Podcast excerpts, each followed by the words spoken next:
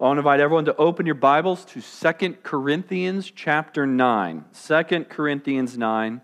Uh, feel free to use your table of contents, uh, click in your phone, um, uh, or use the contents in your, in the, your Bible, or in 2 Corinthians 9. And as a church, we've been in a series, Legacy, considering how what we are investing in now and the ways in which it can leave a legacy after we're gone. And we've talked about the importance of investing in discipleship, uh, investing in church planting and social justice and the next generation. And this morning, we're going to talk specifically about what we invest in each of these areas, specifically considering our time, our talents, but especially this morning, we're going to look at our treasure, investing and stewarding money for God's glory. I want to read our passage. It's in 2 Corinthians 9, beginning in verse 6. And the Apostle Paul here, he's writing a letter to a church in Corinth, and he's appealing to them in chapters 8 and 9 about giving financially to support Christians in Jerusalem who are suffering from famine. So I want to read our passage 9, beginning in verse 6. The point is this Whoever sows sparingly will also reap sparingly, and whoever sows bountifully will also reap bountifully.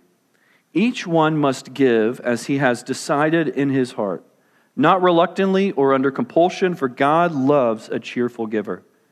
And God is able to make all grace abound to you, so that having all sufficiency in all things at all times, you may abound in every good work.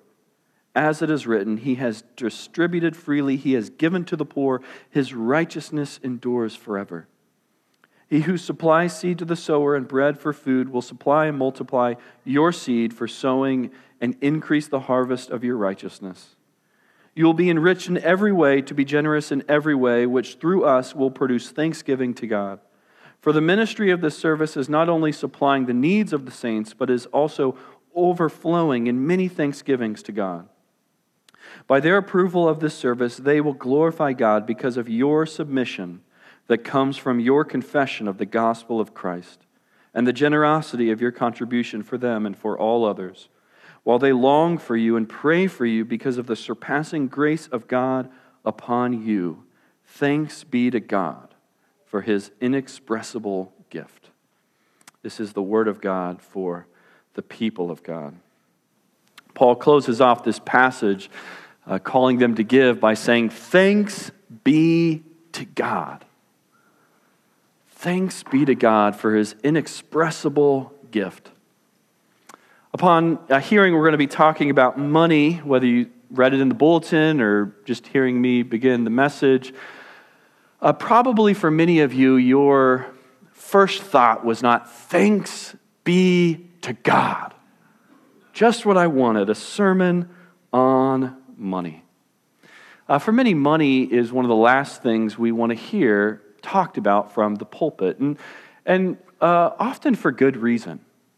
Uh, some of us might come from churches or traditions that preached a lot about money and seemed to care mostly about money. And so there's this uh, hesitation anytime we hear a preacher, pastor, or a spiritual leader talk about stewardship and about money and, and giving. And, uh, but, but there's an issue, right? There's an issue because the Bible talks a lot about money. In fact, 15% of Jesus' teachings are about Scripture. And the reason is, is because money is one of the most critical parts of our life. And to avoid talking about it and to avoid considering God's desire in this area is to miss applying one of the most relevant understandings of God's will in our life. And I need to be honest in saying sometimes at Scarlet City, and me personally, I've shied away from this topic for fear of turning people away from God. But what can happen when we don't talk about it is we turn away, we turn ourselves away from God's will in our life. And if we're unafraid of, if we're afraid of talking about money, then there's a, there's a certain artificial way we're relating to God. Because the Bible, what the Bible says, the Bible is clear, and that it's this there could be no significant spiritual growth in your life unless you put your money and what you think about money in God's hands. Let me say that again. There can be no significant spiritual growth in your life unless you put your money and what you think about money in God's hands. If you were to go to the doctor and you say, Doctor, I need help. I, I'm tired. Um, I don't feel well. I'm sick regularly. And I'm just struggling, doctor. Can, can you help me out? Now, if the doctor's a good doctor, they're going to ask you some questions. They're going to ask you, How are you sleeping? Uh, what are you eating? Uh, what are some of the rhythms of your life? And they may, they uh, will always ask you, too, Do you have any stressors in your life? Is there anything stressing you out emotionally? And, and if you reply to the doctor, Hold on, doctor, you're getting too personal here. Um, the stressors in my life, what is that? What do my emotions have to do with how I'm feeling physically? You're a doctor, give me a pill, and don't ask me personal questions about what's stressing me out. If you said that, if you said that to your doctor, what would, they what would their reply be? I'm sorry, but your emotions are intimately connected to your body. You can't separate them. How you're processing life emotionally is going to have ramifications on how you're living life physically. And so the doctor couldn't do their job for you if you tried to compartmentalize the parts of your life. The same is true in the area of money. If we go to God and say, God, I want joy, I want to flourish, I want peace personally, but money, God, we'll, leave that physical realm, we'll leave that out of the picture, God won't be able to bring the healing and joy and flourishing in your life that He could otherwise.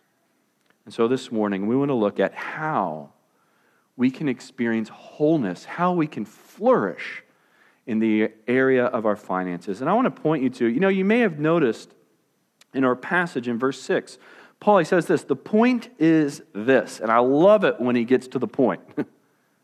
But he's been unpacking this for the church in Corinth. In fact, he begins in chapter 8, verse 1. And so turn there if you're in your Bibles, chapter 8, verse 1. I want to read the first five verses of how he sets this up. Paul is going to share with this church about God's example of generosity in other churches. Look at what he says. Verse 1 of chapter 8. We want you to know, brothers, about the grace of God that has been given among the churches of Macedonia. This is really interesting. A few weeks ago, we talked about church planting in Philippi and Macedonia, and now we see those churches that were planted by Paul investing resources to care for people in Jerusalem. Isn't that amazing? It continues. Verse 2 For in a severe test of affliction, their abundance of joy and their extreme poverty have overflowed in a wealth of generosity on their part. For they gave according to their means, as I can testify, and beyond their means of their own accord, begging us earnestly, listen to this, begging us earnestly for the favor of taking part in the relief of the saints. And this not as we expected, but they gave themselves, not as we expected, I'm sorry, but they gave them themselves first to the Lord, and then by the will of God to us. Paul is saying here is that there was a ch- churches in Macedonia who were materially poor, but they gave on their own accord. In fact, they begged Paul and the leaders to allow them to give more.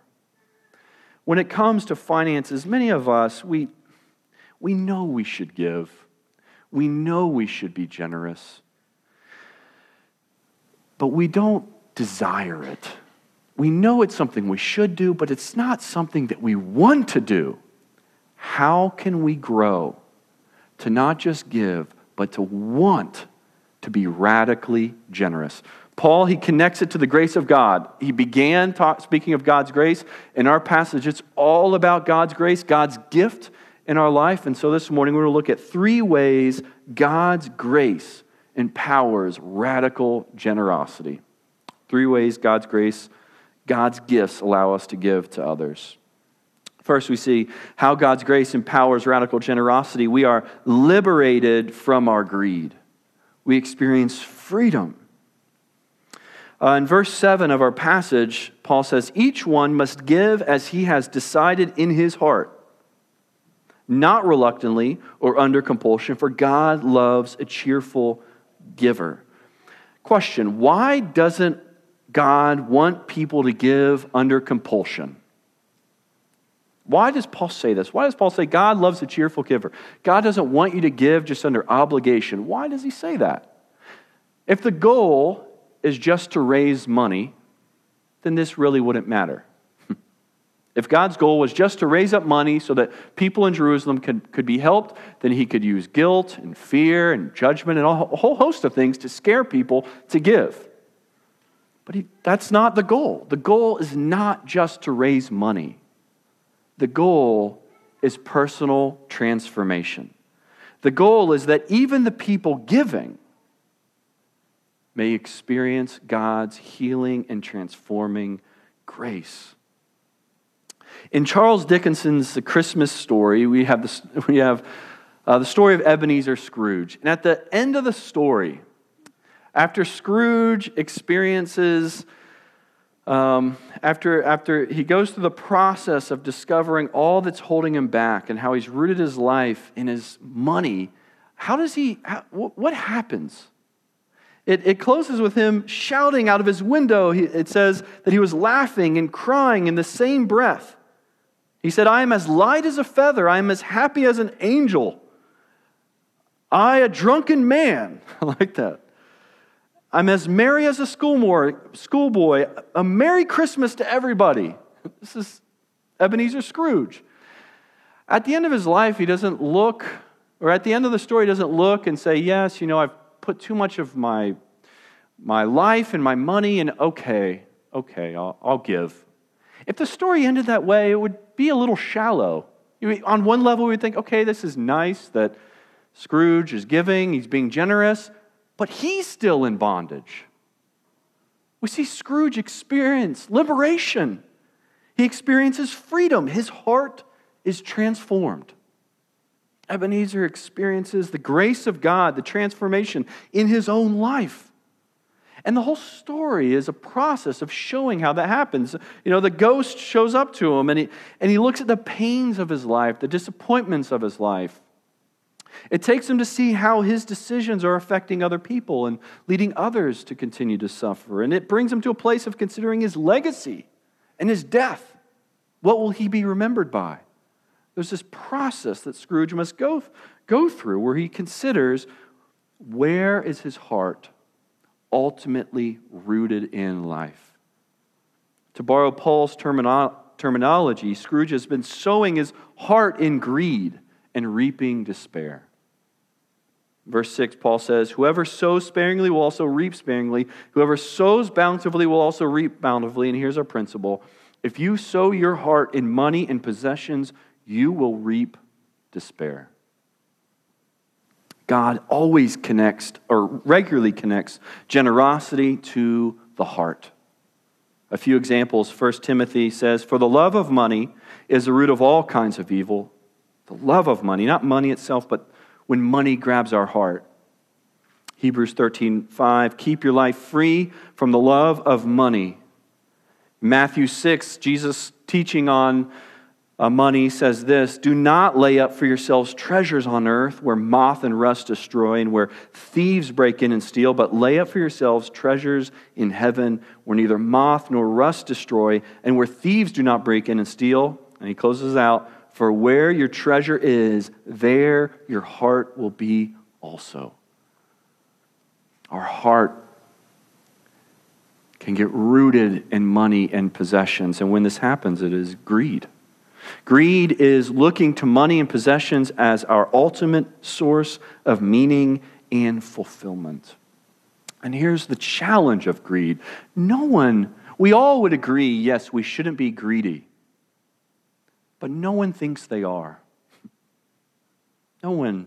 A, confession rarely acknowledged is greed. I think that's why Jesus says, be on guard for greed. Be on guard. He doesn't have to say, be on guard for idolatry.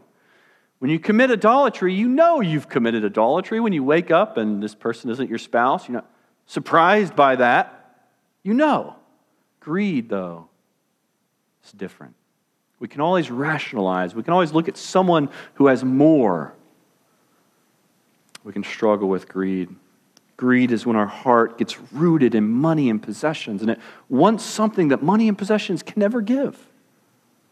We're on this search for fulfillment. And so, what are the particular spiritual desires that you are trying to get from money and possessions?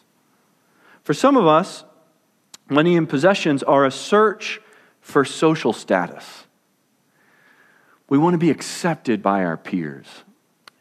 Now, I remember growing up, it wasn't until the, I think, the sixth grade that I became self aware. like, a, like a robot waking up and realizing there are other people and their opinions matter to me. It was in, I think, the sixth grade. Up until that point, I really didn't care what I wore.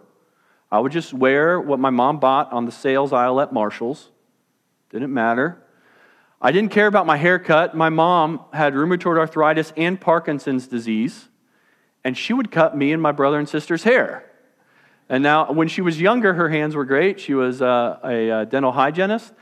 Uh, but as she got older, she was sick and, and she couldn't move her hands very well. And there she was cutting her hair, and we would literally laugh at each other while we're getting haircuts. Or in the sixth grade, that's not going to work anymore. All of a sudden, what do people think of me? I care. There's this temptation that we have to have possessions so that others will think better of us. If we have the right car, wear the nicer clothing, live in the better part of town, people will have a little more respect for us? Are you searching for social status? Maybe you're thinking, you know what? I'm not searching for social status. I'm, I'm like the cartoon Doug back in the day. He just wore that same plain shirt every day. You don't care. Maybe you drive a clunker and you're proud of it. You're like, man, I don't care what other people think. Maybe you're tempted to search for security in your money. Uh, that's what Scrooge struggled with. That's why, when he looked back on his life, he was engaged to Belle, if you remember the story, engaged to Belle, and yet he kept putting off the wedding until he had more money. And eventually she left him. It was sad. He cared more about money and the security that money could provide. Maybe you think that freedom for you, you want financial freedom. If you manage your money the right way, you will be free to really live. The temptation to search for security in our money. There's a number of ways we root our heart in money and possessions, whether it's searching for status or security or comfort or power. What are the ways you're tempted to root your heart in money and possessions? You know, Paul he gets to the heart of this in 2 Corinthians 8 in the chapter before, and he points to the grace of God. Listen to what he says. 2 Corinthians 8, verse 9 says, For you know the grace of our Lord Jesus Christ, that though he was rich, yet for your sake he became poor, so that you by his poverty might become rich. How are you rich in Jesus Christ?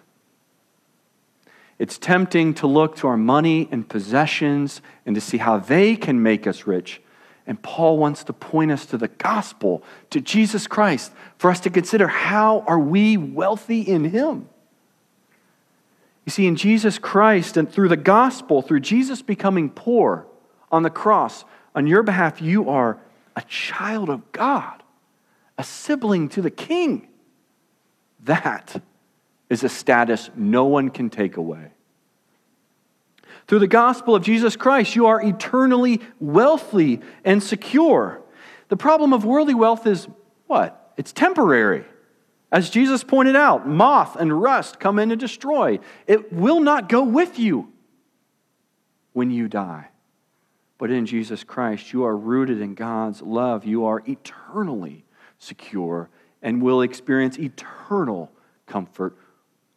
Who do you look to for your riches?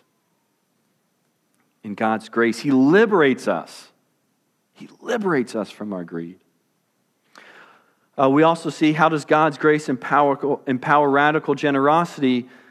We delight in the physical and spiritual flourishing of others. We are liberated from the spiritual bondage of greed, and we are called by God to bring liberation to other people.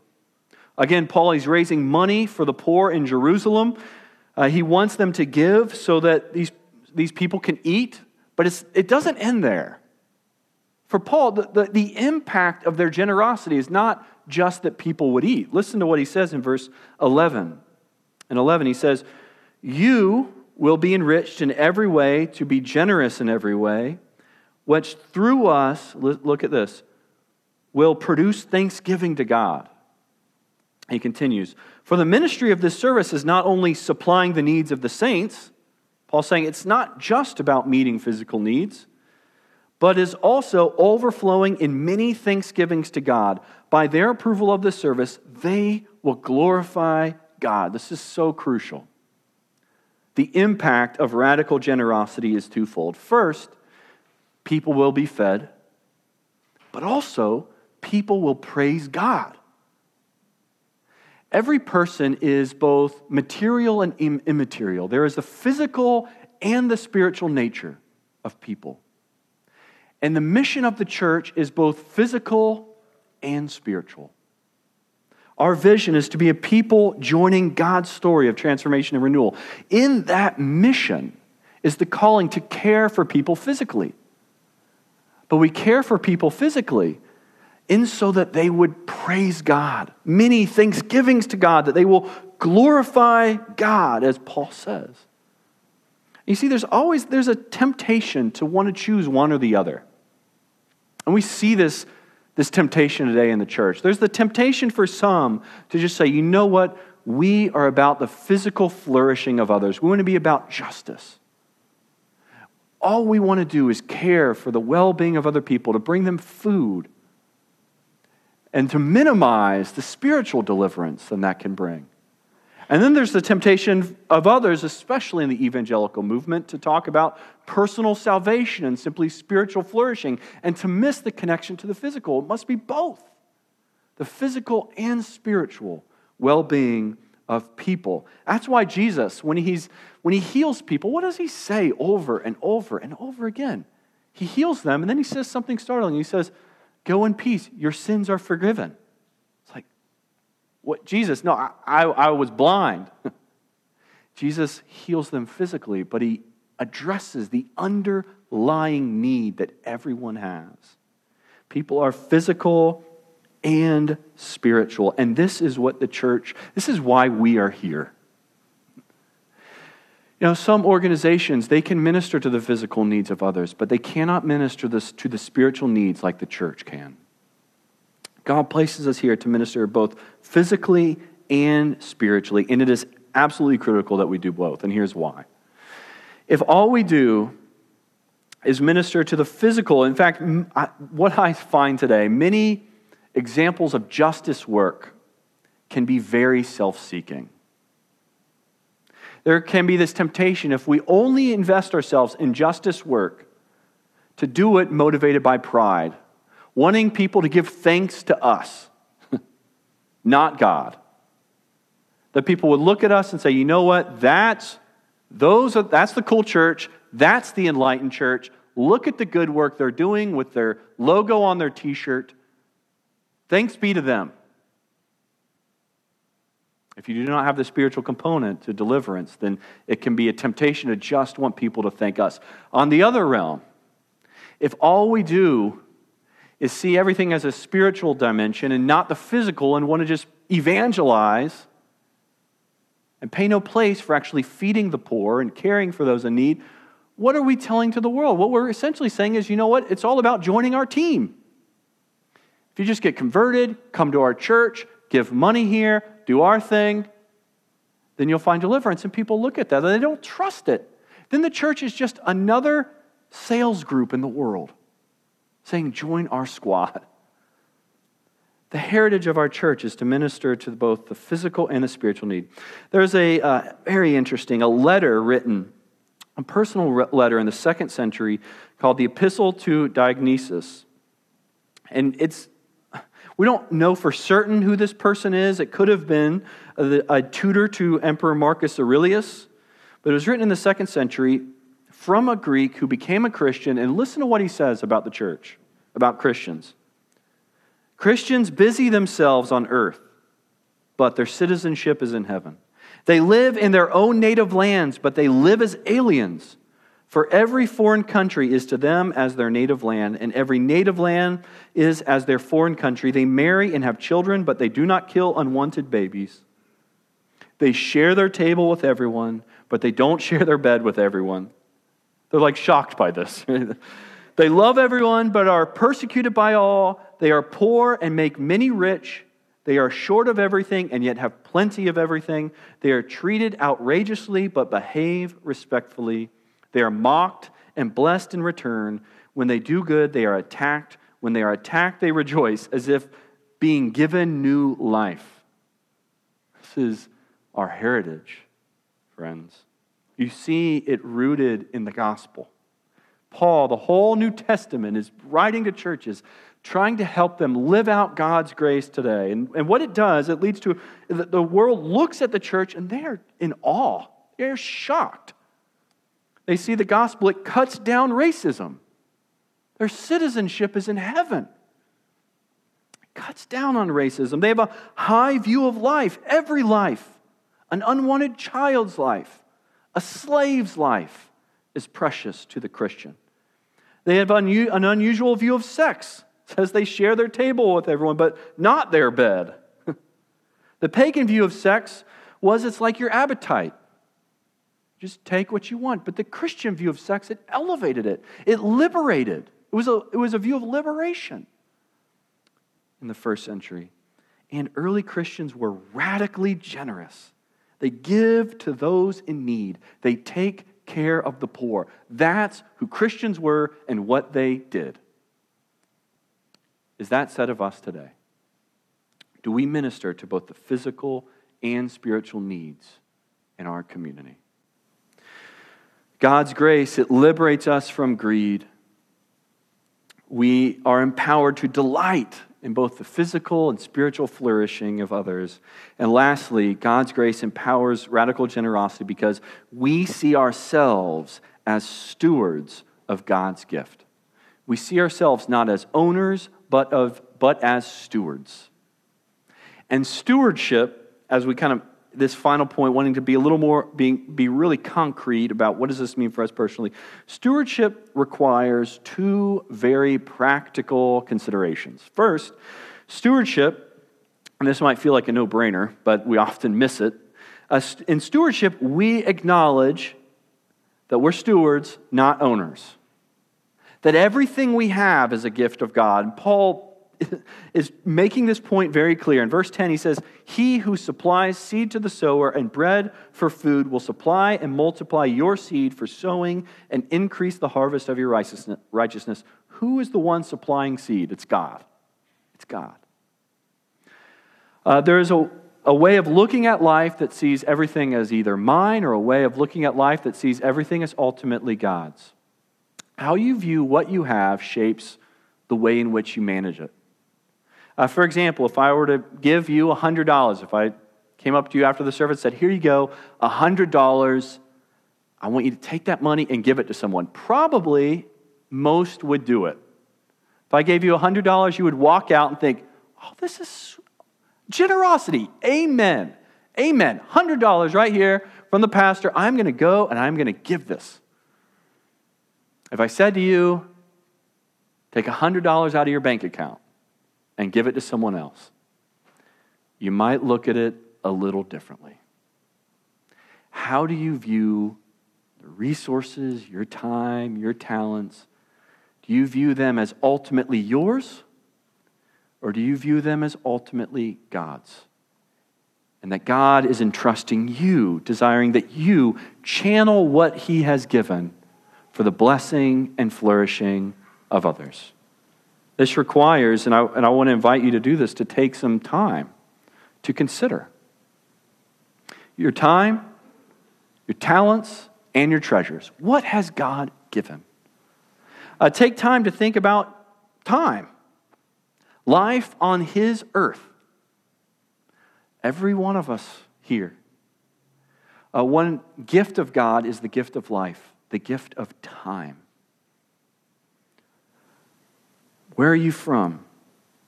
What are your joys and fears? What is your story? What is your time?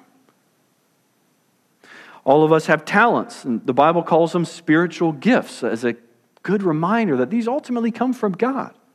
What are your talents? What are you good at? What gives you energy? If you could do anything, what would you do? What are the particular ways God has gifted you that you can use to bless others? Treasure. What financial resources has God given? Has God given you money? What money has He given? Has God given you a home? How can you use your home to be a blessing of others? You might think, you know, I'm a renter, don't have much in the bank account. Do you have a car?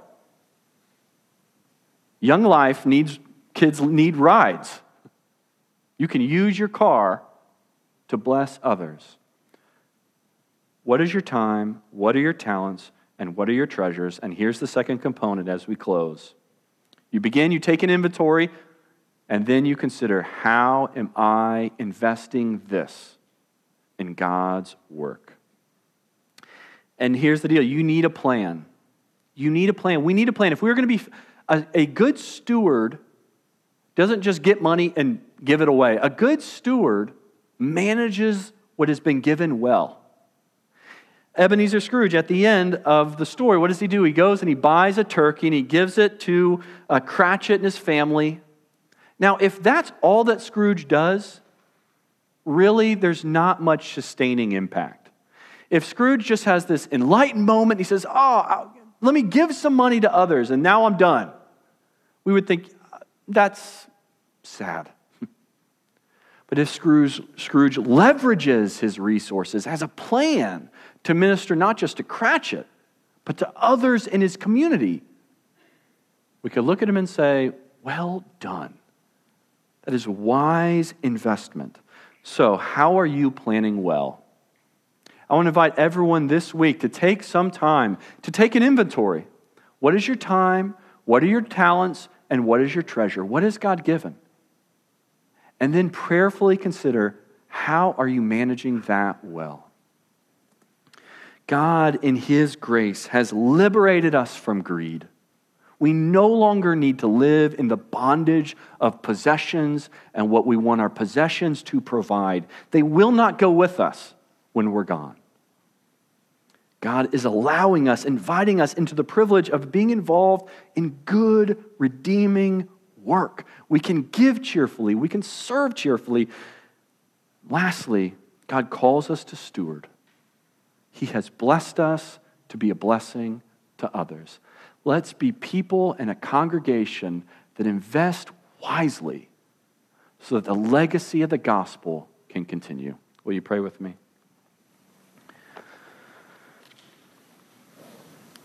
Lord, we thank you that you are a generous God, that in your Son, Jesus Christ, you became poor so that we could be eternally wealthy.